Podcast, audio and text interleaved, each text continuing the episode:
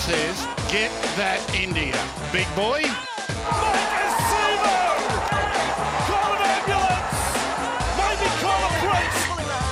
What a shot! What a shot! Campbell Gillard! Hello and welcome back to a bonus edition of the tip sheet. Much like a bit of golden point that you don't expect, we're here with a extra bit of runtime as myself, John, also known as 4020, is uh, joined by 60s for yeah an extra bit of podcasting this week because there's too much to talk about, mate. Yeah, there is absolutely too much to talk about. And uh, yes, hello to all of our listeners that maybe aren't expecting a podcast at this time of the week, but we've just been so flat out. There's so much news going on. And uh, John might normally cover it in his uh, Whiskey Musings. I might be covering some of it with Bumpers Up. And uh, of course, those two columns with uh, thanks to star partners Auburn and Narellan.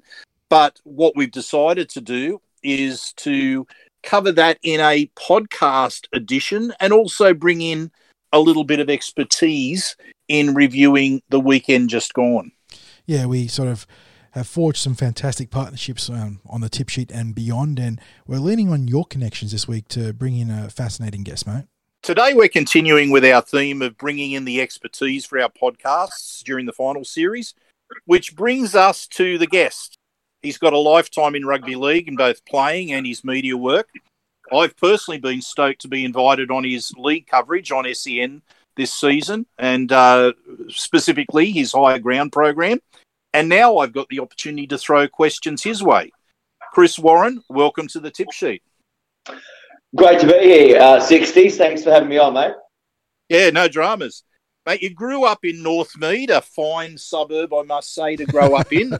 uh, you're an Eels junior. You played in a winning Parramatta SG ball team. Can we confirm that the Eels are your team?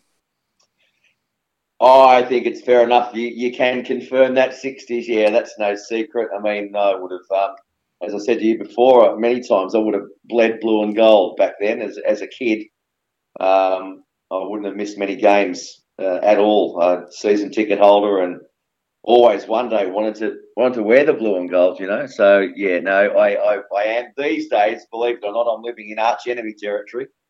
Um, I've somehow ended up over on the northern beaches. So my, kids play for the, the local club. I coach at the local club, and um, it, of course, is the Mona Vale Raiders, which is um, heavily linked with uh, the Trbojevics. So, um, yes, Parramatta, but also, I guess these days, a bit of a soft spot for the old the old rival Manly. Um, and I guess because I played for, for Wests Magpies for, for a few years, I've got a bit of a soft spot for the, the poor old Wests Tigers as well. But yes, blue and gold would be right to say. No, it's always good to have another Parramatta tragic on the show, and I can sort of understand having a foot in a few other camps there, given you know where life takes you, and you can sort of understand that even if it is the uh, the filthy seagulls. But you know, lovely spot over in the northern beaches there, mate. No, lovely part of the world, and people think, oh, you can't, you, you can't seriously be having any feelings for Manly after what went on with our two clubs, eh, during the eighties particularly. But um, yeah, and also being in the media, I've got to sort of keep my my feelings um, on hold a little bit and be a little yeah. partial. You know, so yeah, in the media, I'll, I'll always try and be as objective as I can, and, and I don't like to let my um, my true colours come through uh, during work time. But um, yes, no, Parramatta fan for sure. Now, speaking about yourself, mate, you often downplay your footy days, but you were graded at the Magpies in the early 90s, and you're also part of the roster for the Western Reds, uh, which is a blast from the past for some of the younger fans of the podcast. But uh, rugby league pathways are like a, a, filtered funnel. Very few make it through to first grade. Does uh, having that background in professional football provide a different perspective for your roles in the media and your observations of the game? Uh, yeah, I think definitely. Um, well, you're right. No, it's it's in my blood. I, I I live it. I have lived it all my life. Um, I don't know what I'd do without without football. To be honest with you, I was only a plotter. I, I worked hard. Um, I worked probably harder than most of the other guys. They're a lot more talented than me. I, my my dream would, was to play, you know, one NRL game. That's all I really wanted to do, and um, I wanted that to be with Parramatta. Sadly, that never happened. Uh, although I, I, came through their junior reps. And as you say, I, we won an SG ball competition. Um, that was back in 86. Nice year, 86 for me. Yeah. So we won the SG ball. Um, yeah, but I wasn't able to be graded, and, and Wests Magpies offered me a go, and I went out there, and I remember the uh, the sign on fee was one thousand dollars. Um, my agent was a bloke you might know uh, called Wayne Beavis, who went on to bigger and better things. So I was, oh. um, I was his first client, and uh, wow. one thousand dollars, one thousand was the sign on, um, with a few match payments here and there. But you know, it was just a wonderful time playing out there and, and being part of a professional club. We had all three grades. Um, I started there as under 21s, and then I was um, captain for a couple of years of reserve grade. But once you're given the little C next to your name, it's generally a sign that you're not going to go any further. Um, but I, I, was fortunate enough to play a handful of first grade games under under Warren Ryan, and uh, it was a great experience. Yeah. So, but to answer your question, does that help in what I'm doing today? I think obviously yes. I think if you've had um, experiences in the game at, at that sort of level, well, it's got to be it's got to be um, of some assistance. I would have thought if you if you're talking about the game. Now, now you actually did something which um, there's only a handful of players would be able to have done over the years. That is, didn't you score a try on debut? I did. Um, I tell you what, and how often does that happen? Sixties these days, you see so many yeah. players yeah. score a try on debut. And I think a couple of Parramatta players this year have scored yeah, on we, debut. We saw Sean Russell got a double on debut against the Dogs. Yeah, there you go. There you go. Um, I don't know if Penisini ah, scored. Uh, J- J- yeah. Jacob Arthur did against the Warriors, and then it was yeah. Arthur of one, Russell of two, and then so we all joked about Will Penisini getting a triple for his uh, game against the Raiders, but he didn't score. But he did go on to score a couple after, so yeah, he, has yeah, scored. But no, it happens all the time. It happens all the time. My try, though, I will be honest, um, I was never blessed with speed, um, and I would have dived over all of probably two or three meters. I was supporting uh, a player called Tony Casado. Um, uh, it was Another up on the Gold Coast. Yeah, up on the Gold Coast against uh, would have been Gold Coast Seagulls, I think, in those days. Um, and I just played actually a full game of reserve grade, so I was absolutely beat. I was knackered, and then I think Shane Flanagan, yeah, it was Flano was the first grade hooker, and he must have got injured early on too into that that game. So I played all first grade, and then probably went on and played another sixty-five or seventy minutes of first grade. Um, yeah, so that would have been my my debut off the bench, not my starting debut, but I yeah I was lucky enough to score a try up there. Hmm. Not many. Yes, well, I, I should have rephrased that and said that not too many dummy halves score on debut. That would have. that's, that's elite company um, now. Yeah, that is. Uh... Well, full stop. See, let's be honest, mate. I didn't score many tries at all. As I say, I was yeah. I was built more for comfort than speed, but I, I worked hard. now, was a media career something that you had ambitions for, or was that something that evolved? No, it, it was not. Um, well, media-ish, but I really wanted to get involved in sports marketing. Um, sports marketing, sports management, and if and if I was to be honest with you, uh, at my age now, I would have thought that I was. If I had a crystal ball 20 years ago, I would have thought that I might sort of be in a a managerial role at an NRL club. That was sort of where I wanted to head. And I've worked for a number of clubs and sports clubs, and um, including the Western Reds, the London Broncos. I was with them for almost a decade, so I've got a fair bit of experience in, in running media departments, marketing departments. Marketing is my background. Uh, went to uni and studied that. Did a commerce degree. Um, dabbled in a little bit of law as well, but uh, no, I didn't want to get into the media. Um, I, I guess, grown up in in the media in, in some respect. Um, my dad's quite well known, so I, I, you know, sort of lived in his shadow a bit, and I, I saw all that came with um, having a high profile or, or being in the public eye. You know, it's got its perks, obviously, but um, you know, everywhere Dad went, he'd be asked for autographs here, there, and everywhere. You know, most most I'd go to most games with him at weekends too. He'd, he'd let me tag along, and we'd be lining up at the gate for half an hour before kickoff. You know, signing autographs and all. And I didn't really like all that sort of attention. Um, and he doesn't either, to be honest with you. But he'll he'll never say no to it. You know, someone that wants him to sign an autograph. But that wasn't really for me, so I, I didn't really want to follow in his footsteps and pursue that type of career. Um, hence why I went to uni and and was um, you know, I, I was in a marketing role with Western Reds and a pretty high marketing role with London Broncos and IMG um, Sports Management in London as well. But it just turned out that um, I was in maybe the right place or the wrong place at the right time or wrong time, and was given a job in TV over in London, um, and that would have been in 1999 and the media career has not blossomed, but it's um, uh, that's the sort of path I've I've headed down.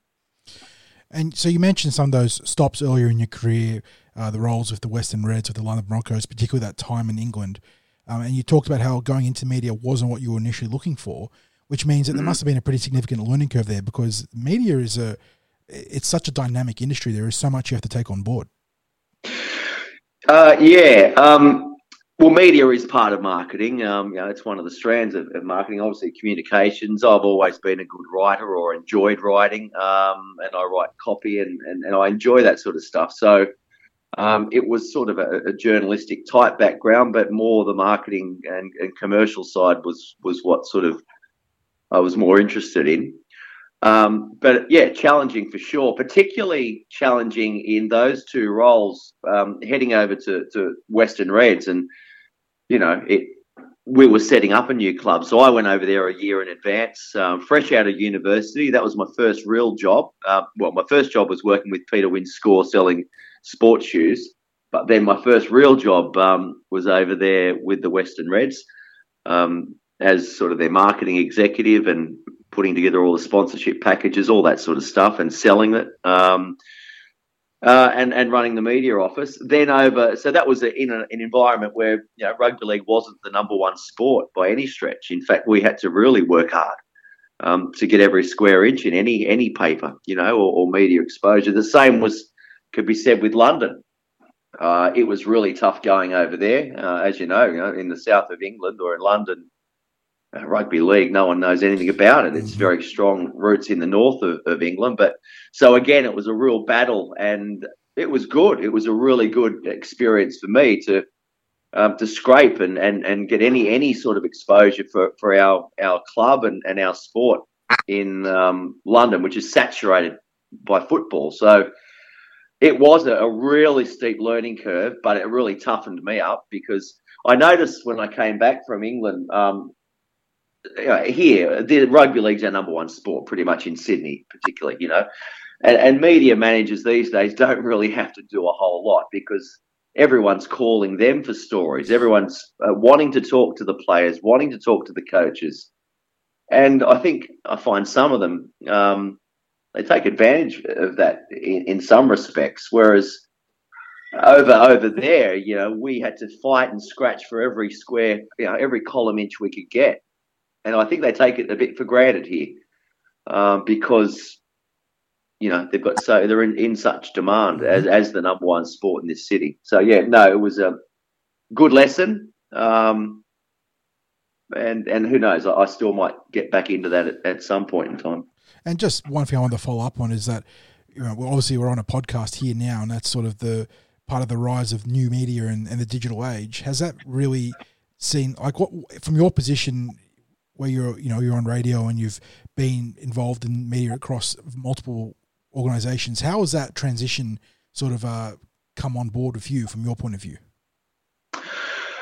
well i'm probably a bit behind the lag to be honest with you um, and people keep telling me you know you should start your own podcast and podcasts are the way to go and and all that um, the, the world, the media world has really evolved, hasn't it, the last 10 years particularly? And everyone and anyone can have a voice and you're all trying to get as many subscribers and, and likes and followers that you can. Um, I don't know.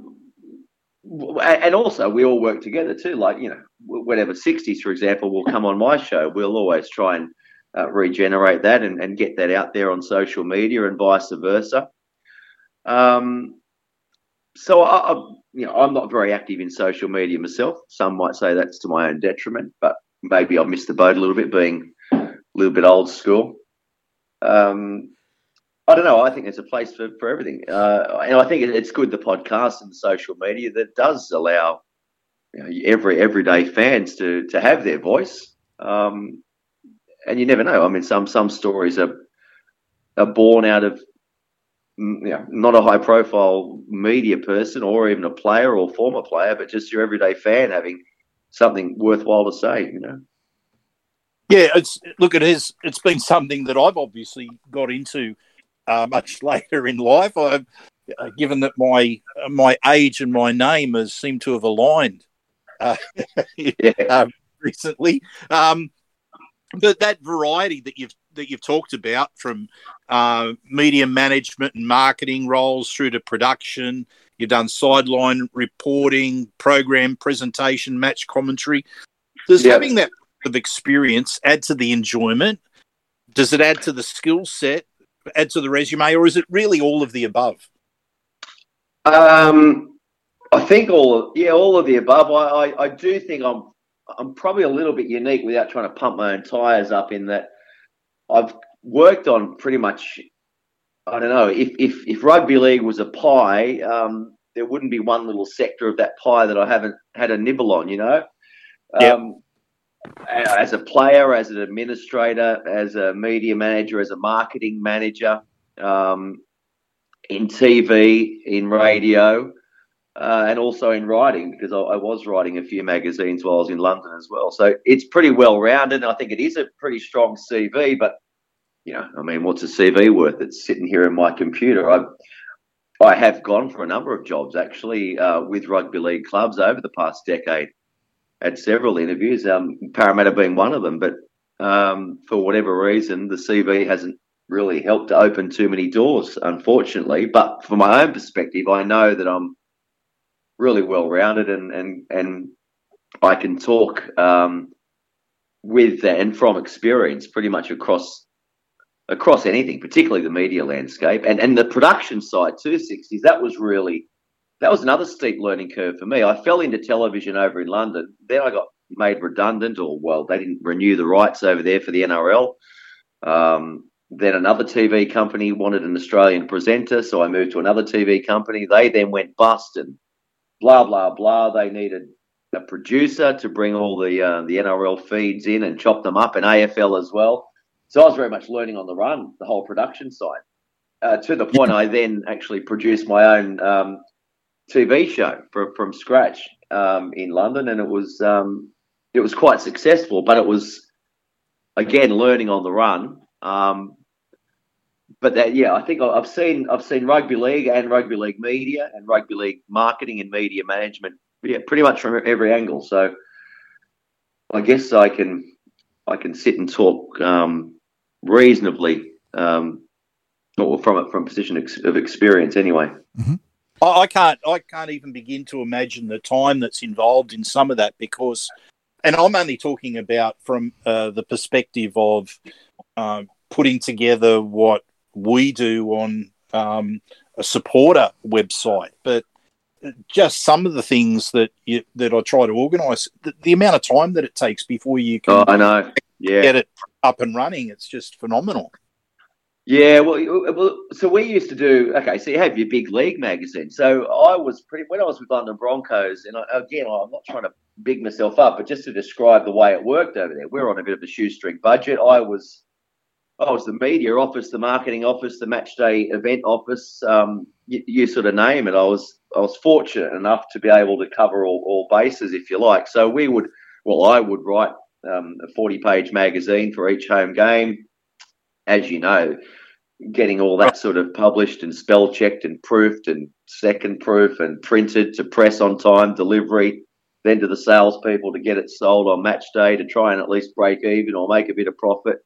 Um, but that was just one little sideline job, as well as trying to um, put match day entertainment together, as well as being the ground announcer um, and sometimes commentator as well.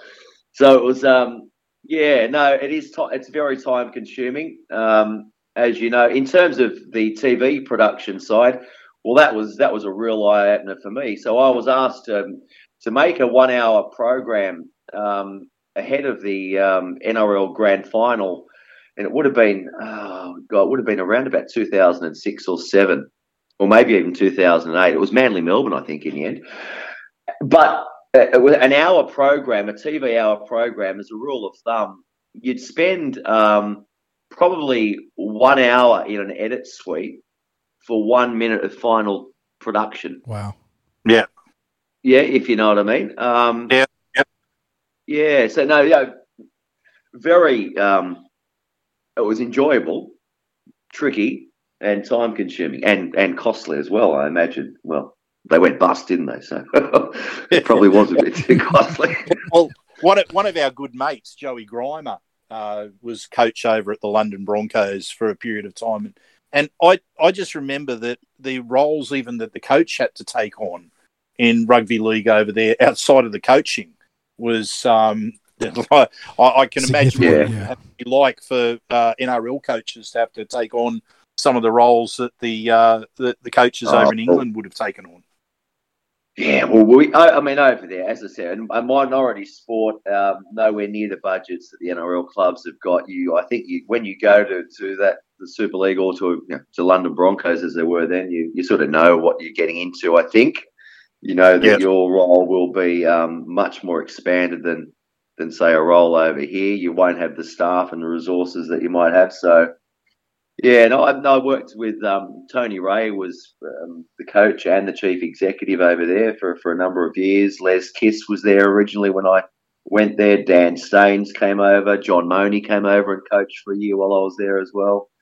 Um, Jimmy Dymock. Oh, we had some good, some good players too, but um, enjoyable time. So I, I went there for a year uh, with a backpack. Um, broke up with my girlfriend in Perth, and me and my mate said, "Let's go." So we went with a backpack for a year or two, and I stayed for, for twelve or thirteen years, and came back with a with three kids. I think, yeah, it was three. There you go. Yeah, they wouldn't fit in the back. no, not at all.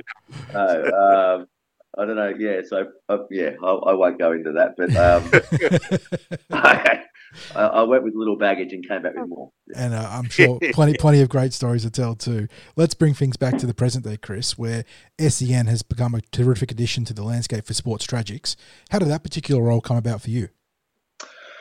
Uh, well, it's a pretty small industry, really, isn't it? Um, in, in sort of what I do, um, I was working with 2GB and still do work with 2GB, but I was in their newsroom for oh, about five or six or seven years, doing the really early morning breakfast um, news bulletins, uh, which would go through the Alan Jones program.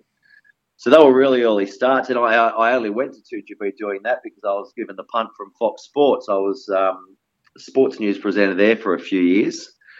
Uh, and then Rupert came into the building and handed out quite a few white envelopes and said, You're no longer required.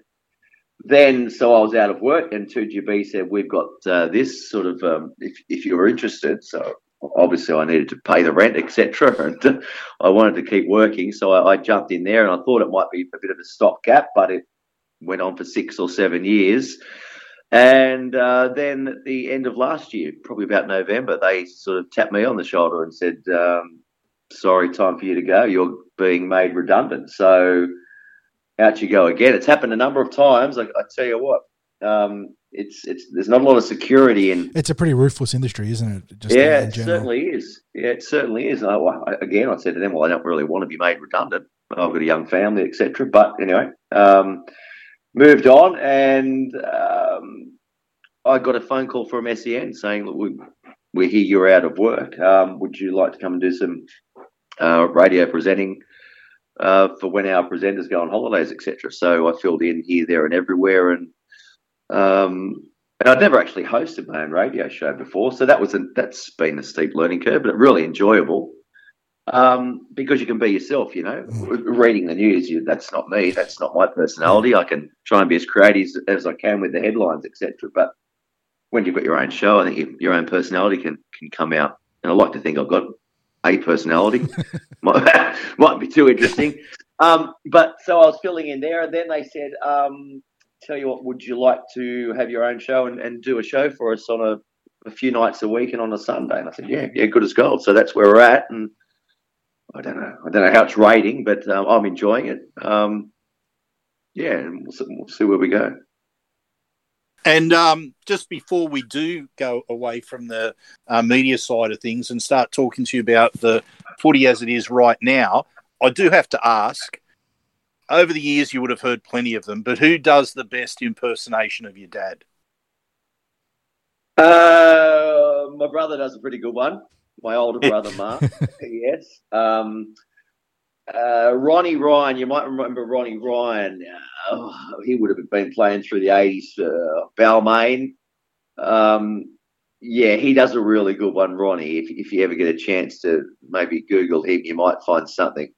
But I often find it funny on some radio talkback shows and, and whatever they often you, you hear it probably once a year someone someone ring in give us your, your best Rabs in, in, impression. So I don't know why he's, he's very um, impersonable, isn't he? Um, it's such an iconic voice, though, isn't it? And, well, yeah, exactly, yeah, exactly. And and um, Twelfth Man doesn't go too bad either, does he? really? Yeah. He, it, no. Doesn't he have a? Doesn't he have your uh, your uncle makes an appearance uh, via the Twelfth Man? Reg, yeah, Reg, Reg Warren. There is, there is no. okay, so let's let's now dig into the footy.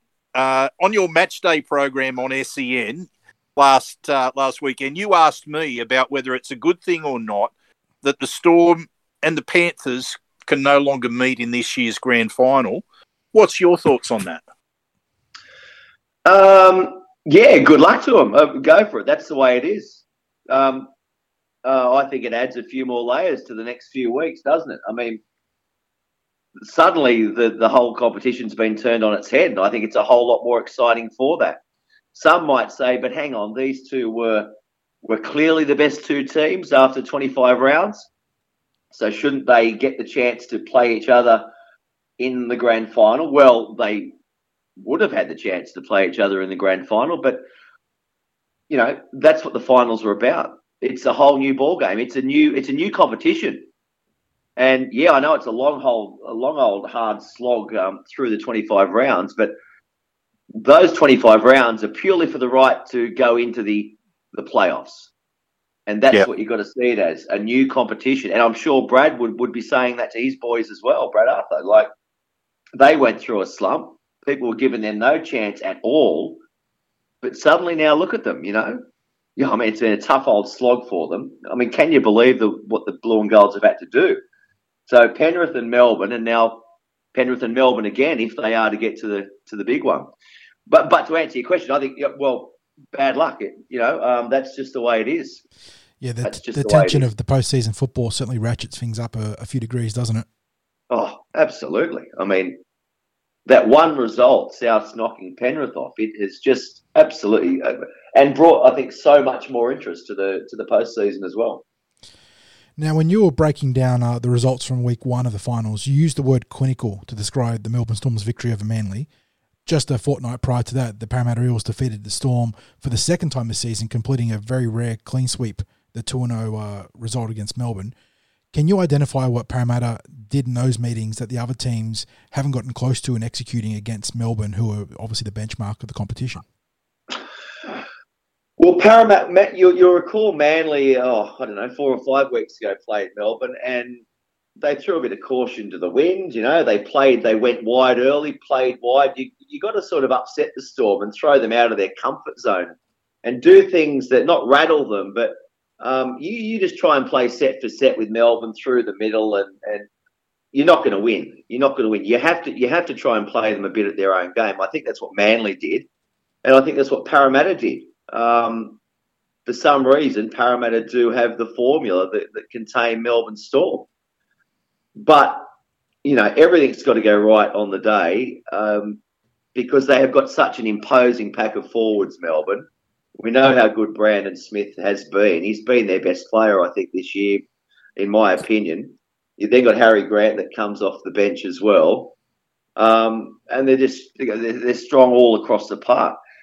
I don't know. I don't know what it is about Parramatta, but um, they seem to have they seem to have the right formula when they when they come up against Melbourne, and I, and I can't tell you exactly what that is. I think it's a combination of a, of a number of different things your forwards have got to fire. Like at, at the weekend, when Reagan Campbell Gillard and Junior Paulo are, yeah, they're throwing their weight around in the middle, and Nathan Brown is as well.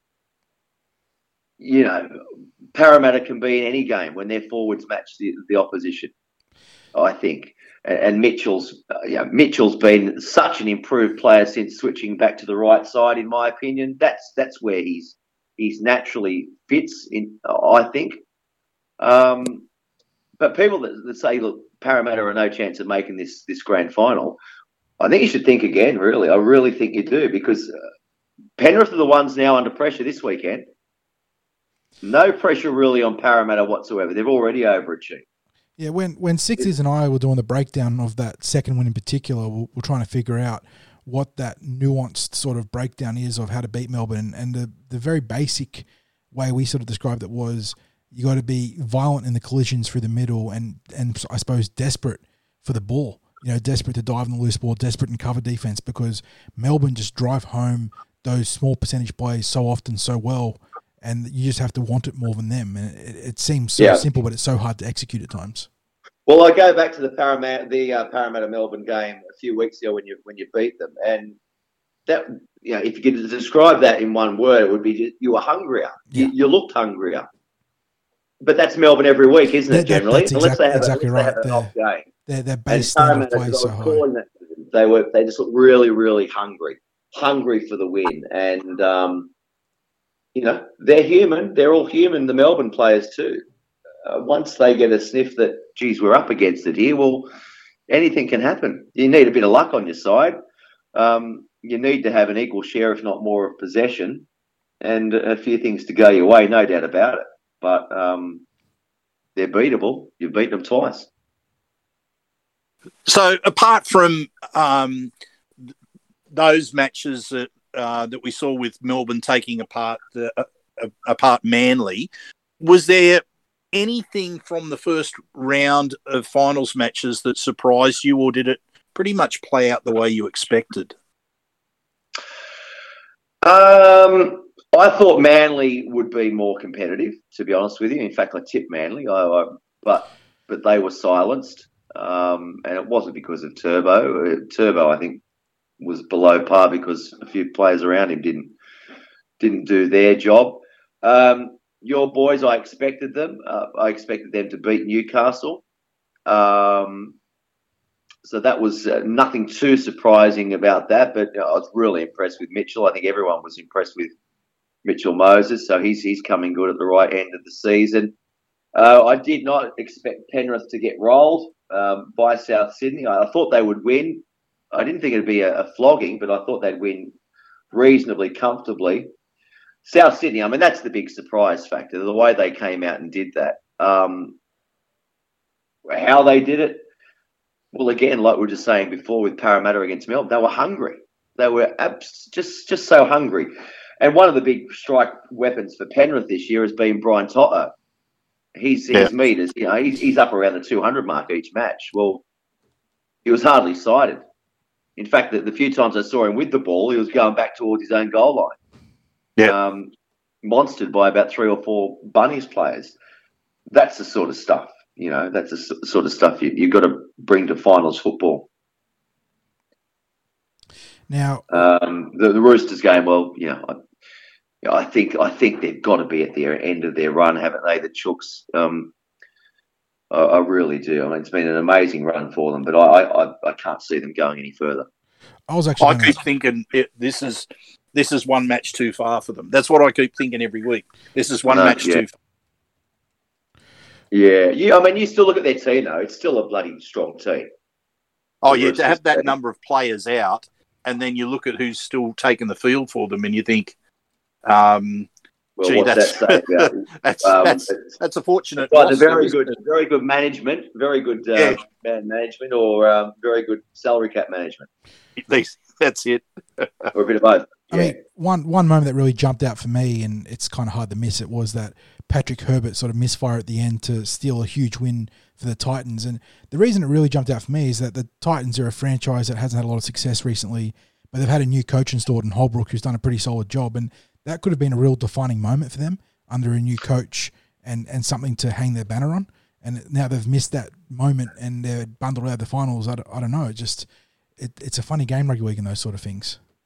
Yeah, I yeah, but they, they were you know very competitive and um, but they were just far too inconsistent throughout the season. The Titans, in my opinion, for their roster, That's fair. Yeah. they you know and, and inconsistent within games as well. They they rarely played for the full eighty minutes until sort of the back end of the season. But again, a team that's uh, I think lost fourteen and won ten. Was that their record? Something like that. Yeah, Was Uh, yeah. let, let's be honest, they were making up the numbers. Now, you sort of alluded to this a little bit just prior, but moving forwards into week two of the finals, all the matches are now sudden death. Everyone is out and uh, losing you're out. Does that add Yeah. extra pressure to the teams in particular that were considered either certainties or strong favourites for the title that now find themselves in this new arena?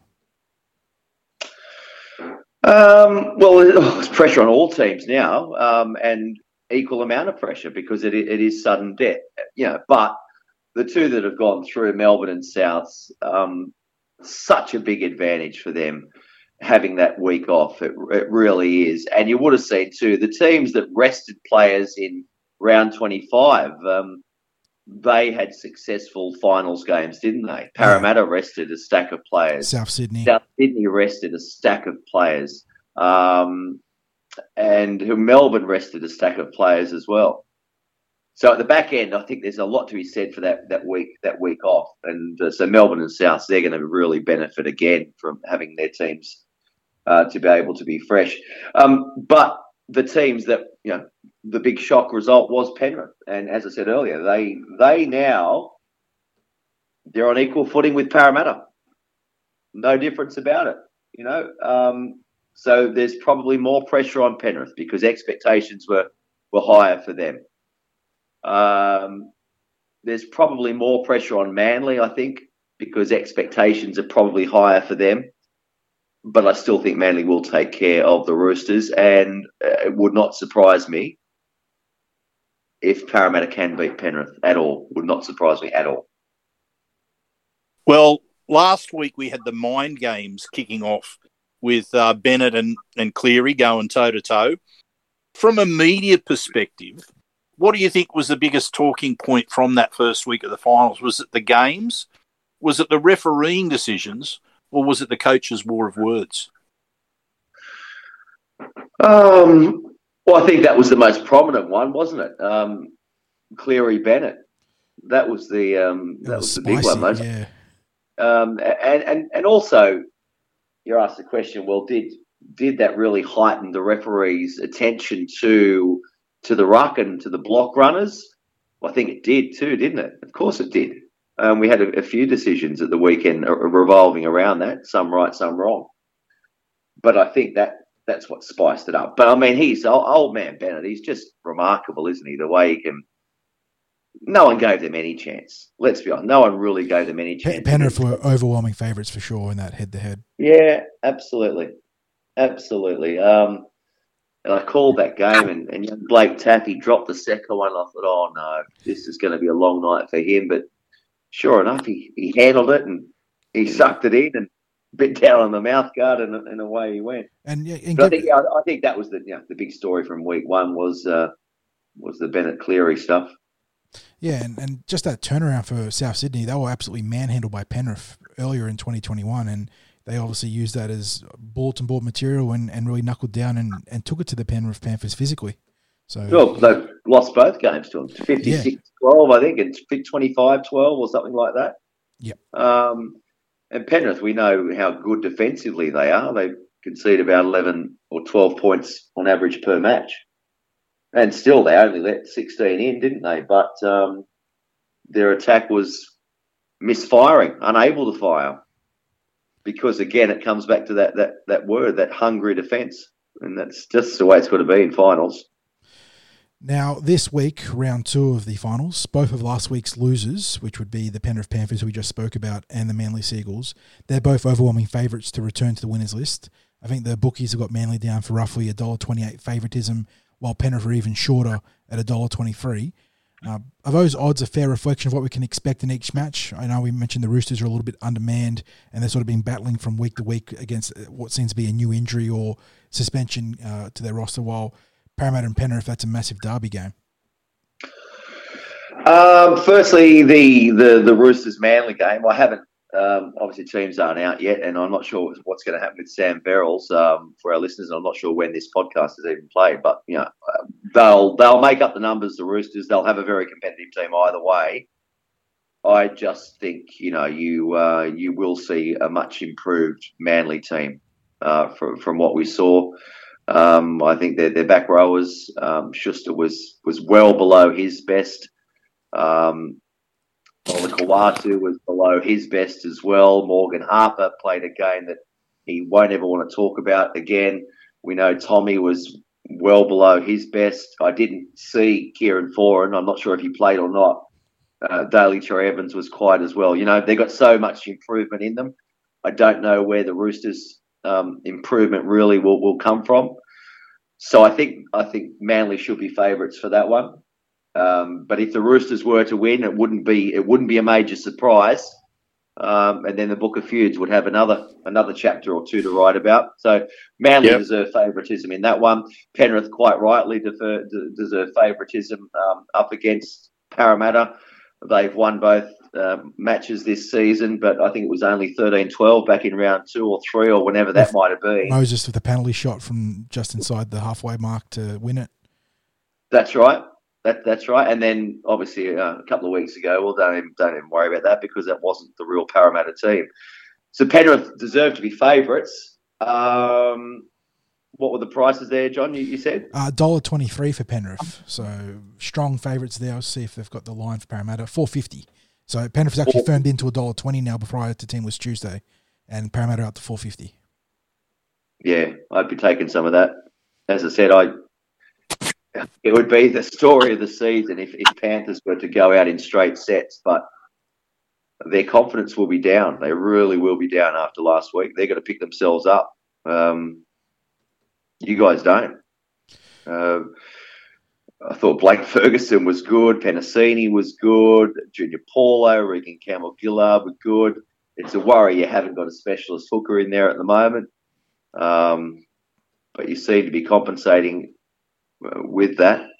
Um, yeah, we're waiting to see the team list coming out in just over an hour uh, on this uh, Tuesday, the 14th. But there is hope that Joey Lussick might be able to make a return from a calf strain, but the timeline's a little bit vague. It's between mm. one, one to three weeks for that sort of injury. So there's a, here's an outside chance, it looks like it, playing this week. But I suppose the big thing about, about this one is just the, the eddies and currents that make up momentum. You know, the Eels, like you said before, were down and out for that month of football where they were just playing dreadful you know everything was going wrong and they, they couldn't get any sort of grip in any given yeah. contest. And and now you know you upset Melbourne and you go on and have a solo showing against Newcastle, and you just you're starting to trend upwards, and that, that can play a big part in an upset game in you know week two of the finals, I suppose. Well, absolutely, and, and to be honest with you, I think I think some coaches w- w- wouldn't mind that at all. Um, it's good to have a bit of a dip because you've got somewhere to climb. You know what I mean? You can't be up the whole season. Like Penrith were up for so long, uh, Melbourne have been up for so long. They took a bit of a dip. I mean, they kept winning their games, but their form uh, did drop off, didn't it, towards the back end? And maybe they were just getting a little bit complacent, a little bit bored, don't know. Uh, but they got back to top gear against um, Manly at the weekend. Uh, but that dip that Parramatta went through, nothing wrong with that at, at all if you can taper yourself to get back to your best footy um, at the business end. And um, that's where we are now. So I'm sure Brad Arthur won't have any problems whatsoever with his team going off the boil a bit because here they are, um, one win away from a prelim final up against a team uh, who beat them by one point earlier in the year. So that now brings us to um, really holding you to a couple of predictions. So what I'm after from you, Chris, is going to be um, the margins that suit for the uh, footy uh, tab punters. So I'm after a winner and I'm after a margin, either one to twelve or thirteen yep. plus. So mm-hmm. first of all, the uh, the Manly and Roosters game. Manly one to twelve. Okay, and uh, Eels and Panthers. Eels one to twelve. Oh, I'm, I'm liking the do, uh, the odds like that, that, are going to yeah. be there on Eels one to twelve. Yeah, and and finally with that, what's your big media headline that we will see as we are into the third week of the final series? Third week of the final series. So I'm saying Manly are going through. Um, I'm saying Parramatta going through. Okay. Um, okay. Uh, let's go with Electric Storm. Electric Storm. Can lightning strike thrice? Oh, There we beautiful. go. I love I love Beautiful. the puns. Beautiful. Righto. I Now, wonder if we if there's if if by chance there's uh, any editors out there that are listening, they might steal that one. they can have it. They can have it. Yeah. Um, can you imagine that? Or what about this? Can you imagine Manly and Para Grand Final? Yeah, Yeah. That, that that um yeah. If you look at the brackets now, there are some fascinating matchups that can happen because there's obviously a lot of history between Melbourne and Manly in the grand final, between Manly and Parramatta, uh, Yeah. and even in the qualifying final now. You talked about the Book of Grudges. If the Roosters get through, that South Sydney Oh. matchup's got a lot, a lot of spice to it. Well, we've got we've got a few grand finals really. You know, you know, even like if, if, if the Roosters get through against Souths, uh, what a prelim final that would be, right? That's almost a grand final. You've got, you know, if if, if Penrith get through against Para and go up against Melbourne, well, there's the grand final people That everyone had thought build. would Yep. happen. hmm Um, Yep. Then you got if, if if Parramatta can get through against against Melbourne, well, they've played one before, haven't they? Um, yeah, no, there's there's there's some big games coming up and, and big sort of possibilities as well. I hope the Queenslanders appreciate that they're going to get to have this sort of football served on the platter to them this year because if there's one thing that's driving me crazy, it's not being able to get to live footy in the uh, at this time of year. Yeah, I guess you know. Well, I haven't been to a game for a while. Uh, well, actually, the start round one, I reckon, was the last live game we called because it's all been based in the studio. I know it's difficult, isn't it? It is, um, particularly if, if you're more, you know, fans and season ticket holders and members. I imagine it must be really, really tough for them. Um, but at least we got the game. At least it's still going, and we'll get back to normal soon. Uh, fingers crossed there, mate. I'm sure we will. No, good way to sign off, mate. And Chris, thanks for coming on to our show and to the tip sheet. It's always great to talk football about those that are really passionate and those that have a foot uh, right into the thick of things in the in the sort of the makeup of the game. And given your you know history and, and where you are right now with SEN 1170, it's great to be able to get your insight on the show. Uh, my pleasure. Thanks for having me on, and uh, keep doing a great job. Thank you, mate. And um, if you look in the catch, Chris, he's on SEN 1170, as I mentioned, host of Higher Ground, which I think is tri weekly, right? Monday, Wednesday, Friday. Yeah, it is Monday, uh, Wednesday, Thursday at the Thursday, moment through there the finals, Yeah, and through then the we've got the match day, match day midday on Sundays. No, too good. So make sure you drop him a line and, and give him a listen, and you can um, catch the dulcet tones of 60s on the show every now and then as well. Yes, yes, he's a good fellow. That sixties. he's Yeah, right. yeah, he's not bad, I heard. Yeah, he goes okay. Uh, He's from Northmead. That's it. That's it. Northmead represent. All right, Chris, thanks for coming on, mate, and you All keep right, mate. well. See you, boys. Cheers, cheers. And once again, thanks to Chris for coming on to the tip sheet. That was a fantastic chat. All right, 60s. Uh, before we dive into the team list for round two or week two of the finals, let's go around the NRL and sort of talk about some of the uh, topical things that came out of week one of the finals. What's uh, first on your agenda, mate? Well, first on my agenda is uh, the two, well, the three Eels players that were put on report last weekend. I really didn't see too much in that. Uh, first of all, we had Waqa Blake, who, as it turned out, had no case to answer. That was Did, bad. did that did that remind you in any way of? I remember when um, we had Kane Evans a couple of years back sent to the sin bin during George, a match, essentially for tackling too hard. The, the the referee literally like said in, in other words, you tackled him too hard, so you're going to the sin bin, and that that was similar case there. That they stopped playing, came back and awarded a, uh, put him on report, and oh sorry, Waqa Blake this was this time around, and, and the replay showed there was nothing, and he just hit the guy too hard. Yeah. Yeah, that Yeah. that was terrible. I could at least understand why the other two incidents were uh, penalised and put on report. Uh, you know, there was enough reason there for the referees to do that. Although I don't know why Newcastle were given a penalty when possession had changed over um, for the Junior Paulo incident. They knocked on the ball and Parramatta were in, in now in control of possession, and instead Newcastle Knights got a penalty. But that's the long short of it from there. But the good news is 60s is that, like I said, Waqa Blake didn't have a case to answer, and then for the other two, thankfully, uh, no charges to see them miss games or take early guilty pleas or have to contest. Well, not contest to get a downgrade at the very least, uh, because they were both given fines. I think dangerous contact other was uh, the charge for Marata, and uh, Junior I think got dangerous contact to the head. I think, or something like that. So. they're both eligible for selection this week, which is a huge boost to the Parramatta Eels, no doubt.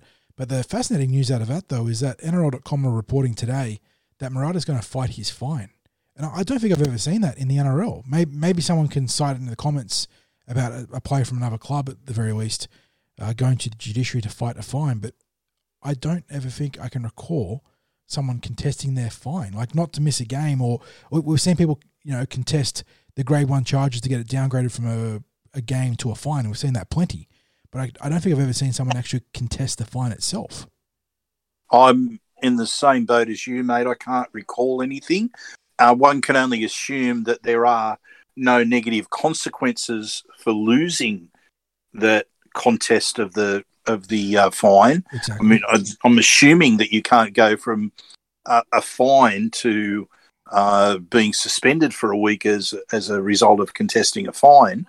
Um, and obviously, they feel it's worth their while or at least Marata does, and you'd assume that has the club's backing, that they don't think there's enough in it to have warranted a, uh, a fine being made. And when I was trying to wrap my head around this and puzzle out why you would contest a fine, obviously, firstly, maybe the club and the player just feel that, you know, they could be, I think it's $1,900 is what the fine is, they could be $1,900 better off because they feel like they've got a case to beat this. But the other thing though that came to me in, in trying to make sense of it was that, as we all know, there is a loading system in the NRL and there's two sets of loading. There's a loading for a prior similar offence and a loading for a prior non-similar offence. And the non-similar offences attract 20% loading on whatever charge you get in the future, but a, pri- a loading charge that is similar attracts a hefty, I think it's 50% loading on top of whatever you get. So Marata's was charged with dangerous contact other as a specification there. So in a future charge, if he was to get something similar, he'd be cop uh, an additional 50% on top of whatever the base load or base charge is for that offence. So maybe they just want to get that struck off his record, uh, in which case he don't ever cop the base charge on the next similar offence. So that that was my other reasoning, perhaps why they're contesting this charge. Yeah, it, it, it has to be there has to be some logic behind it because um, you just you just think that's that's a lot of work to go through to prepare the case to go to um, uh, then present it and I know it's it's it's all being done via a video link and that sort of thing these days. But you just think, well, it's a lot to go through. But um, anyway, um, so that was the first thing that uh, caught my eye, and it was um, the next one that I wanted to raise. Then was again from the Parramatta game, and that that was the uh, penalty try discussion, which has seemed to have taken over the headlines after the game. I mean, forget about the what we spoke about of that obstruction ruling that where the Knights were allowed to keep a try, but then to have so many um, commentators and analysts want to either take apart the awarding of a penalty try based on what had happened to Victor Radley in the night before's game, where he was denied a penalty try, um, and to say that Victor Radley was a stronger chance of getting the uh, of getting to the ball and scoring because he was actually over the line when it happened, and um, and that that on that basis that it shouldn't have been a penalty try to Parramatta. So they weren't even talking about what the specifics of Parramatta's instance was, um, and then it sort of took another tangential leap into discussions about what constitutes a legal kick and whether that should be brought into discussions next year when a when a, a drop kick has always been a drop kick for as long as I can remember, and um, all of a sudden, what are they saying? They don't want it to be a drop kick unless it's going for um, a goal or uh, or a, a, line dropout or a twenty meter dropout. Is that uh, I don't know. I, I just think why are they again talking about a rule change? Because something looked ugly? Is that it? Because it was an ugly looking kick?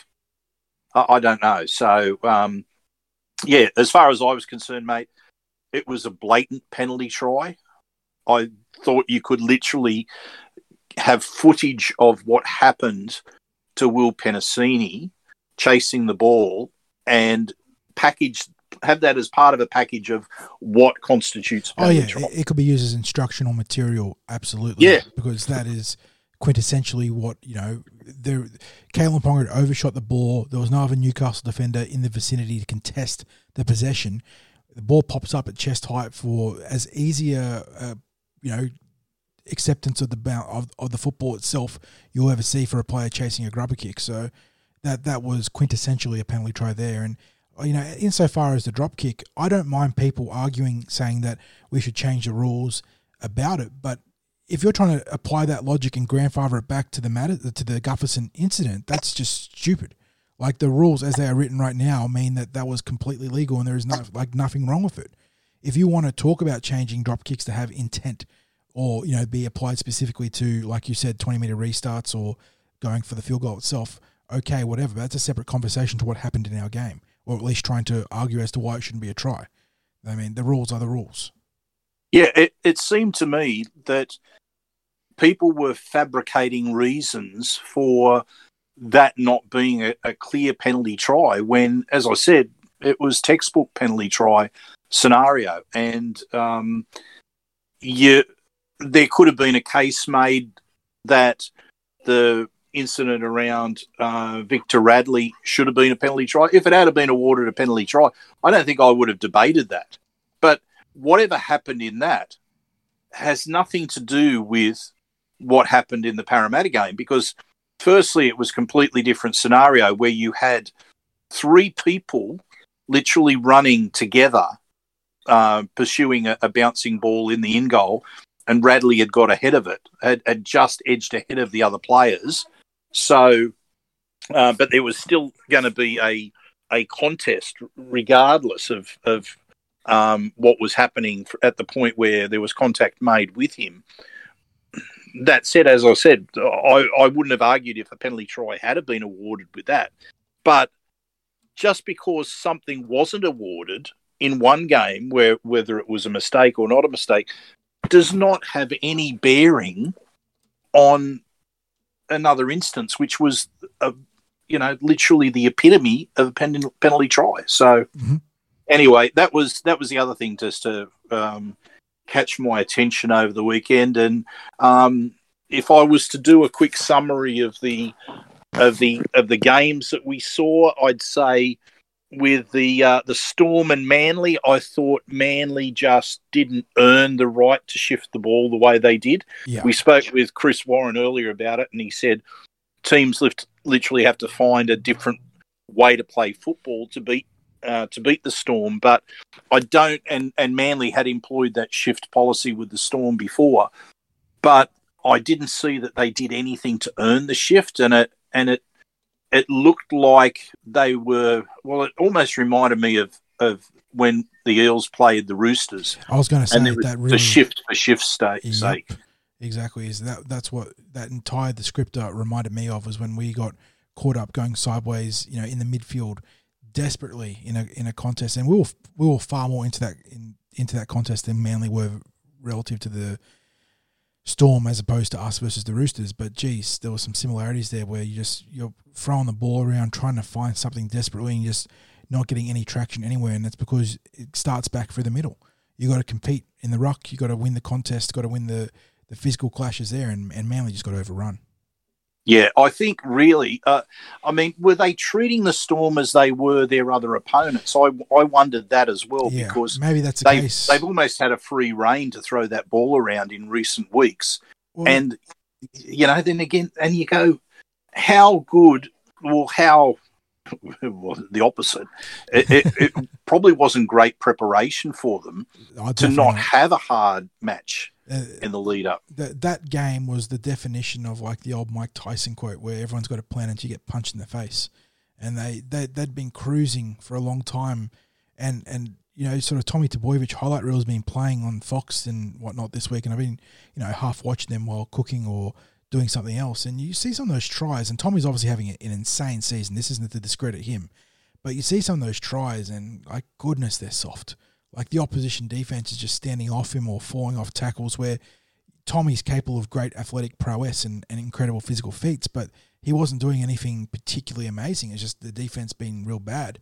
And I think that that sort of encapsulates what happened to Manly on a macro level, where they'd beaten up on a lot of bad teams, and then they met us the first time where they were emotionally fired up because of the Bob Fulton passing, and the second time, obviously, we were just dreadful in the absolute depths of our slump, and they beat up on us as they should. But outside of that, they hadn't you know really taken on top level competition. And Melbourne, geez, that was a massive reevaluation of where they were at. I'll tell you what. Well, Manly has only beaten one team in the top six this year, and that was Parramatta. And they only played seven matches against top uh, six teams, as opposed to both Parramatta and Penrith playing 10 matches, all 10 matches against top uh, six teams. That means there's five other teams. They played them twice. Manly only had to play two of the teams twice. That was Parramatta and Penrith. They'd only played the Storm once. They'd only played uh, the Roosters once. Uh, they'd only played South once. So mm-hmm. um, it's it's a different level of preparation. They had and a lot of those games from memory were pretty much at the start of the year when they had that losing run. They were they they had a couple of those tough contests up around that part of the year. So they'd got rid of a lot of their um, challenges in the early season and had run into that rich rain, rich vein of form uh, as the season had progressed because they weren't being asked as many questions. And full credit to them, they really did put teams to the sword. But again, the question has to be asked: Was that the ideal preparation? Now, if you say no, all those wins weren't the ideal preparation, then last week, uh, losing to the Storm in the manner that they did, that falls into the basket of here's your reality, here's your reality check, here's your preparation for finals football. The question is, do they learn from it, or do they take the pounding from it and um, and it's a shot uh, that destroys their confidence? Mm. Which way do you think that's going to go? If they were versing uh, even a slightly healthier Sydney Roosters outfit, you'd sort of be asking that question in in very very interesting tones because, geez, like we, we speak about confidence and, and how liquid it is and trying to bottle it, you know, metaphorically on the podcast a lot and, and how volatile sports are because of it.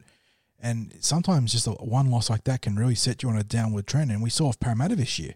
You know, you, you get one bad loss and or, or you can't quite convert on a win that you should have had, like for instance us versus Penrith where you know maybe if we win that game, things turn around differently in a sliding doors moment. And yeah, all of a sudden you can go on a run. And unfortunately, we had the luxury of making a few, uh, you know, errors and drop games because of our, you know, time away from the finals. But now for Manly, it's you, you can't afford you can't afford it. You can't drop another game, otherwise you're out. And you know you've you you will have wasted one of the great individual runs of the modern NRL. And you know, we we talk about Tommy in you know these hallowed terms now because of what he's done this year, but Ben Barba and Jarryd Hayne took their teams to the grand final, and if he if he fails to do that, that's going to be such a blight on the Seagulls. And geez, they've got to do it tough though. Yeah, yes.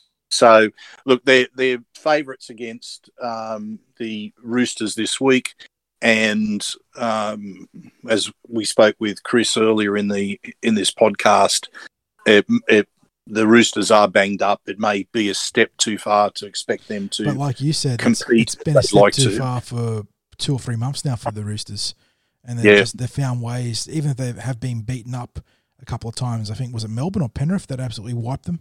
Uh, they, they've found ways to stay in it, so I wouldn't be surprised to see them challenge Manly at the very least.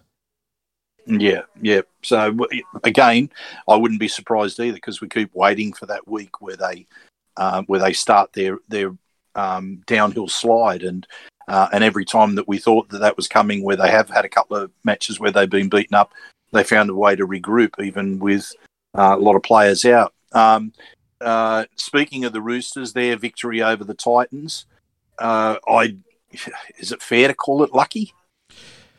Uh, I think it might be. I think it might be.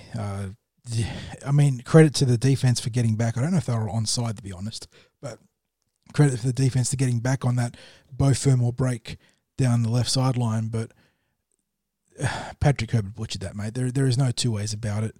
And like we said when I when I sort of proffered it to Chris, I think this might go down as a franchise defining moment for the Titans, and unfortunately, of the negative kind. You know, new coach, second year in, in Holbrook, who's done a pretty good job, you know, or, or, at least a decent job getting that roster to be somewhat competitive. And while they may have underperformed for the most of 2021 relative to expectations, I do think that fan expectations are probably a little bit too high. But this was a chance to steal a huge win against one of the glamour clubs and one of the premiership heavyweights in a given year in the Sydney Roosters. And uh, Herbert just had to do one of three things. He had to either pin his ears back and go for it, which he sort of half did, but he didn't really commit to it he had to turn David Fifita back inside for an easy try, or he had to find uh, his winger, uh, uh, Corey Corey Thompson. Yes, Corey Thompson, who was just unmarked. He had to do one of those three options, and instead he sort of goes himself, but then doesn't commit, and then flings the miracle offload to Thompson, who was not you know anywhere near the ball because the ball was off off trajectory, and instead of an incredible all time comeback victory, you know where they still won, they just throw it away. Oh.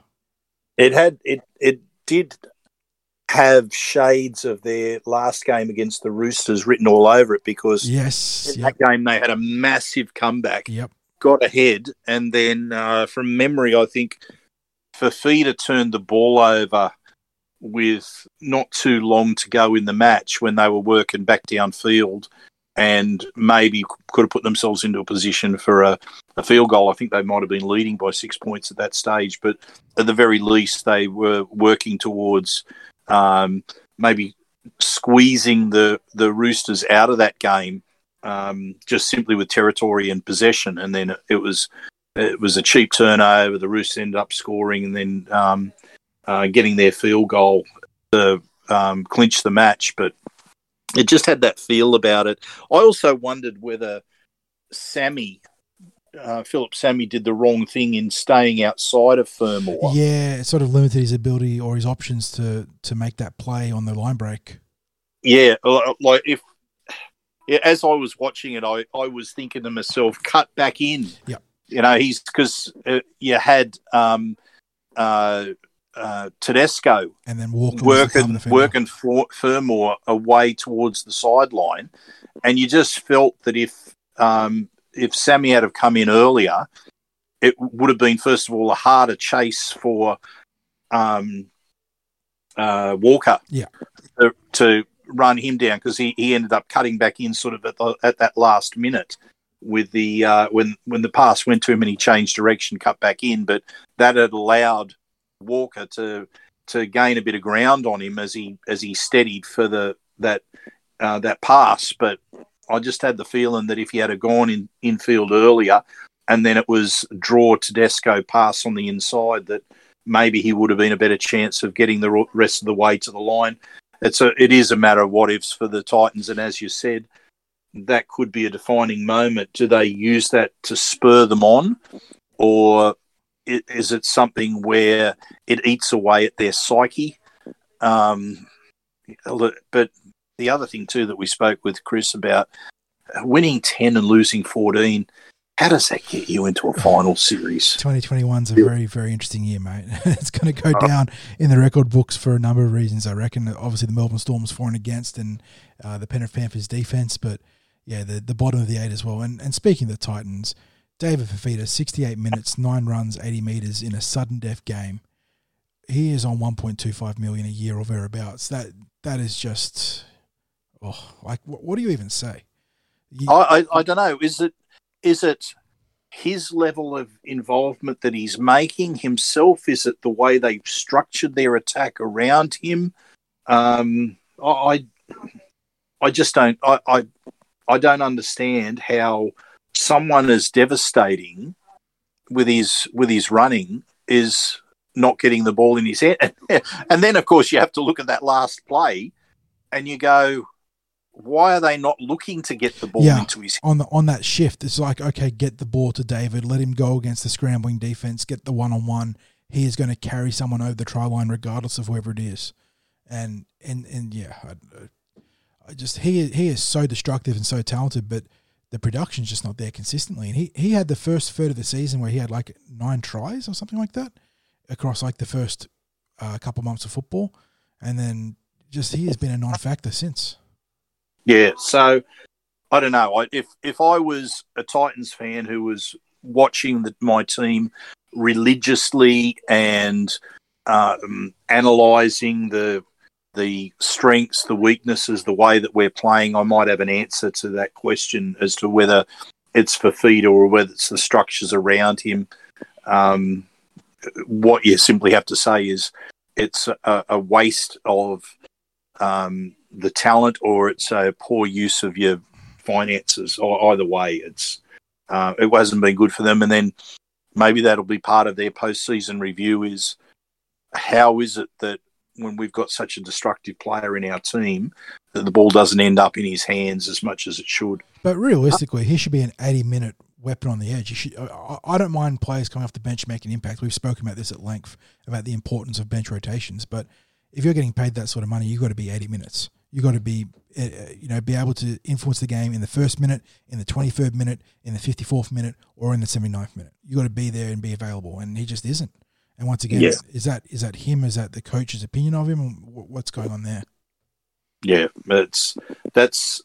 I think that definitely has to be answered by the Titans as they move into next year, and maybe look to. I mean, because from a table point of view, they improved one place, didn't they? They finished ninth last year, went to eighth this year, but.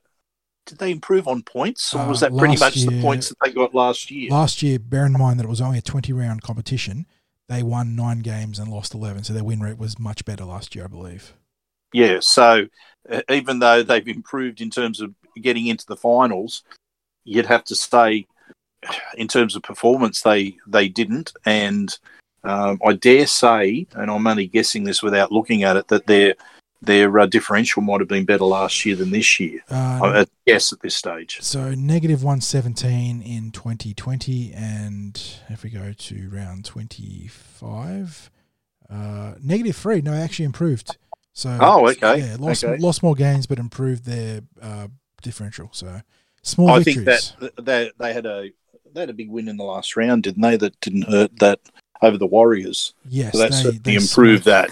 They uh, the Warriors because they, significantly. they were was a- part of that two leg uh, bet that yielded thirteen thousand dollars on sports bet. I think it was the Dogs to win to zero and the Titans to win the zero, and the punter turned it a very small investment into thirteen thousand dollars. So there you go.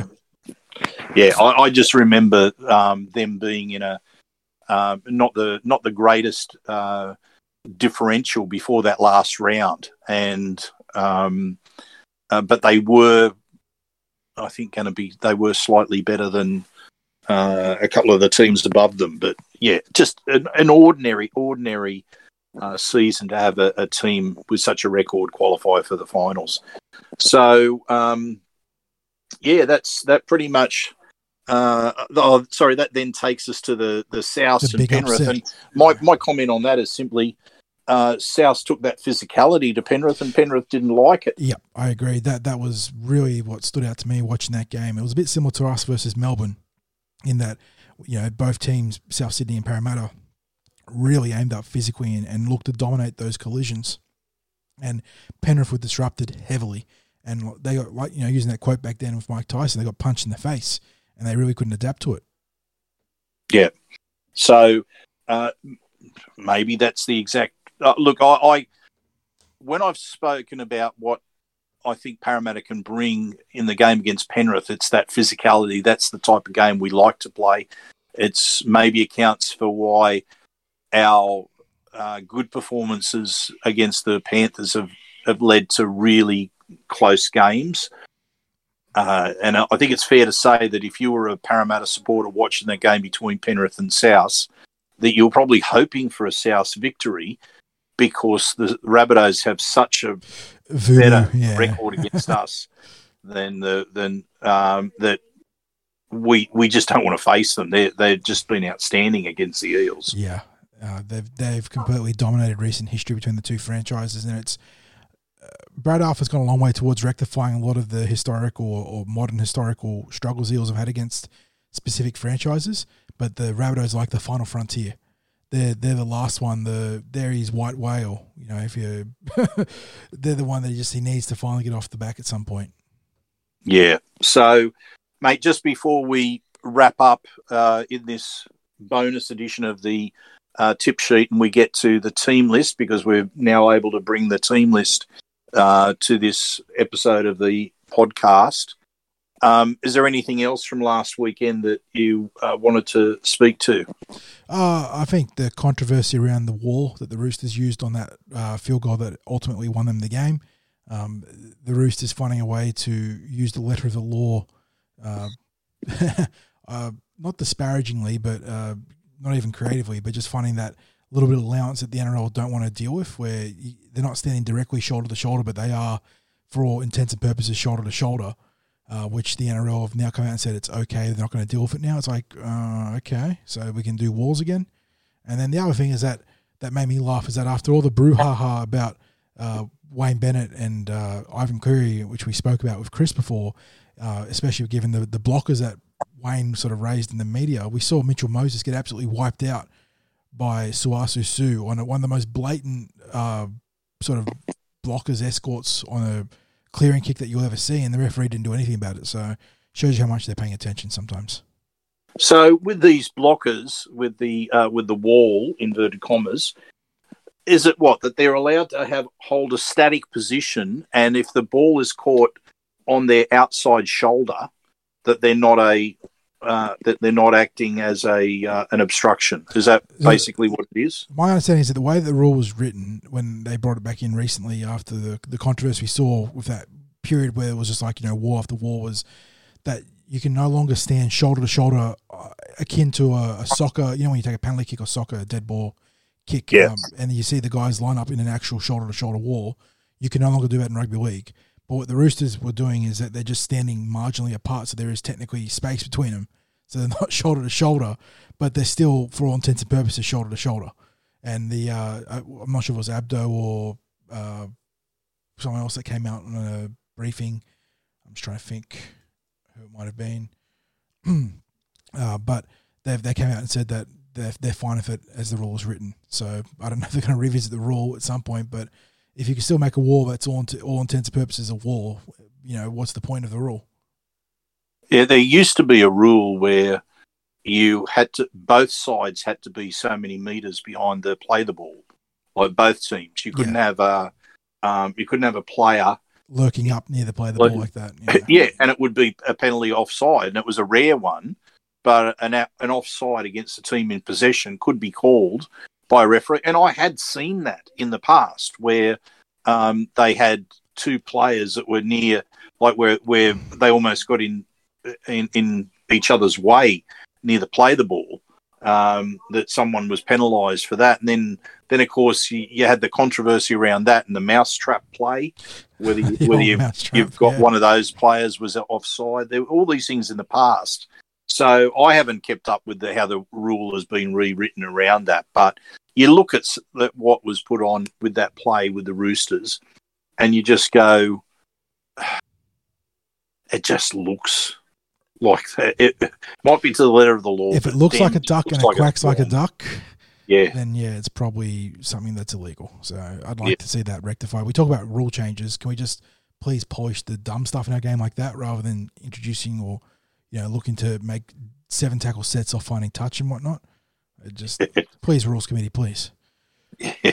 yeah. So, mate, uh, we're not going to get into a preview of this, but we are going to quickly read out the, the team lists for this week and um, make a quick comment about the team list just to wrap up the uh, today's podcast. Yeah, so Parramatta Eels obviously taking on the Penrith Panthers out at BB Print Stadium in Mackay. So we moved from Rockhampton to Mackay this week and taking on uh, a traditional rival who I was I'm doing the Team List Tuesday post while we're sort of doing this podcast and I was doing a little bit of research and uh, initially, I thought this was the first time we've met since 1985 in the finals, but it's only a little bit better than that. It's the first time since 2000 that the Eels have taken on the Penrith Panthers in finals football, which is pretty crazy. Uh, so lots at stake for a, what is always a big derby game, regardless. But you know, bragging rights, a chance to play the Melbourne Storm, and for that, the two teams look like this. Uh, the Penrith Panthers, couple of changes this week as they welcome back Dylan Edwards at fullback. That pushes Stephen Crichton from the custodial role to the wing, with Paul Momirovski and Matt Burton in centres. Brian To'o is the other flanker, obviously one of the, the, sort of big weapons to look out for there in the Penrith Panthers outfit. In the halves, it's Jerome Luai at 5'8 and Nathan Cleary captaining the team or co-captaining the team at halfback. Moses Leota and James Fisher Harris in the front row, uh, bookending Apisai Koroisau, the dynamic dummy half. In the back row, it's Viliami Kikau and Kurt Capewell as I Yeo, the second co-captain, and lock forward rounds out that pack. On the bench, it's Mitch Kenny, Scott Sorensen, Tevita Pangai Jr., and Liam Martin. Extended roster features Spencer Leniu, Izack Tago, Brent Naden, and Tyrone May.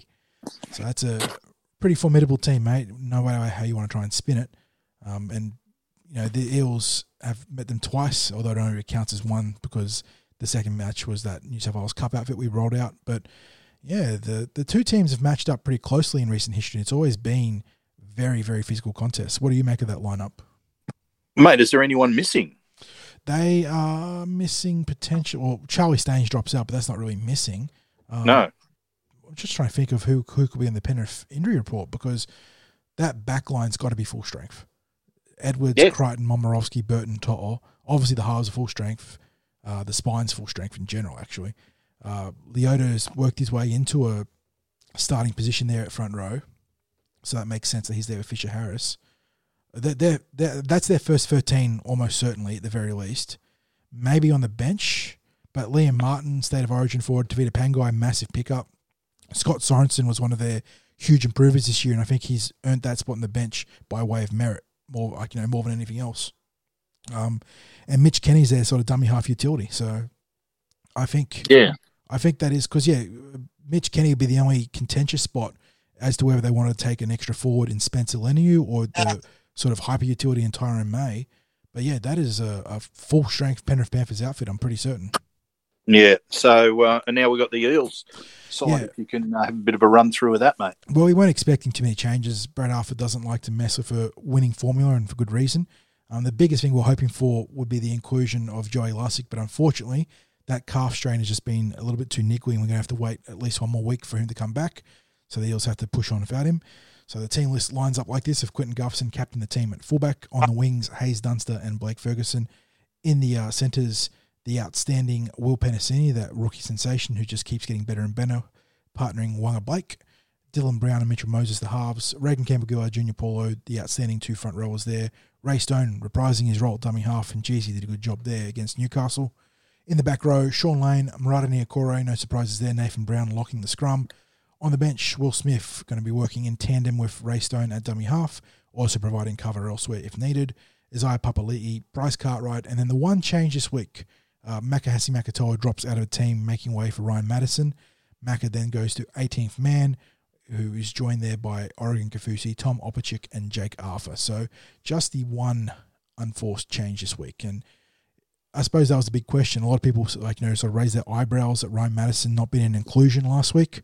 Uh, Brad Arthur choosing to reward the team that had knocked over the Melbourne Storm, and understandably so. But now he brings back in one of his sort of most experienced players and and potential big game difference makers. Is he? Do you think what he's brought in, and I'm not saying Makatoa isn't mobile, because, but he is. Um, um, relatively speaking, Matterson is definitely more mobile than Maka. Yes. Yeah, and and that he's looking to counter that mobility in the uh, Penrith pack with uh, some of our own. It's true. I'm, I'm you, you look at that Penrith bench. Sorensen and Martin are definitely you know, sort of more mobile forwards, and Pangai Junior for a big man is exceptionally light in his feet. Yeah, so I'm I'm looking at the Eels bench against that, and and uh, you've got Mitch Kenny and Will Smith who are there as those like for like dummy half that, that like for like dummy half replacements, and then you're basically looking at um, uh, big mobile players for the uh, the bench matching up there. So um, I guess he, I, I, guess BA's looked at that and he's gone well. Um, from a size perspective, uh, we don't need to go as as big as as maybe we did in previous weeks. So, um, yeah, we we can bring Matto back in and, and bring a bit of um, class, experience, and um, maybe that capacity to provide a little bit more in attack. Yes, uh, Macker obviously rock solid through the middle, but Matterson gives you a bit of a point of difference of his offloading ability and also just that kicking game. You know, he can give you an option on the fifth tackle when things go a little bit sideways. So the big question will be how is he utilised? Because now with uh, two back rowers and, and Ice who can be using the back row but will be deployed as a middle forward in this game, how do you get them onto the field and, and you know apportion their minutes?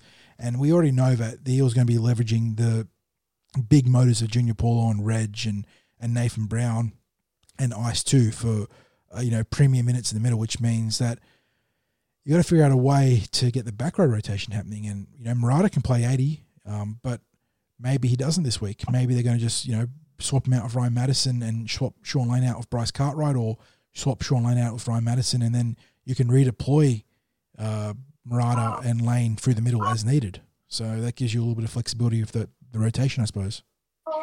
Yeah, well, it, it, it could be a case of um, you see a first interchange with someone like um, Ice coming on, and maybe you get an early interchange of giving Lane a break through Ryan Matterson, and then Lane comes on as an interchange for Junior Paulo. Yeah. Um, yeah. To the middle. So you just feel that there's going to be some sort of juggling between the uh, middle and the back row players for uh, for Parramatta there. So, um, and and again, you might see that scenario: Will Smith coming on just before half time to give Ray Stone a break. I, I thought that um, was an excellent substitution. I did like the timing manner there, where it lets it means that Stone doesn't let the fatigue creep into his game, which can affect his service, and also gives the Eels a chance to go up tempo with uh, the live wire spark that is Will Smith. So that was a good a good substitution I thought in the weekend. And of course, the the option that's there is if Will Smith is um, say if the game's unfolding in such a way where Will Smith is proving to be a valuable interchange at that point, and he doesn't want to change him out. You've got that capacity for Ray Stone to um, shot into the middle there, and in in uh, Nathan Brown's spot if you want to give Brownie a bit of a break.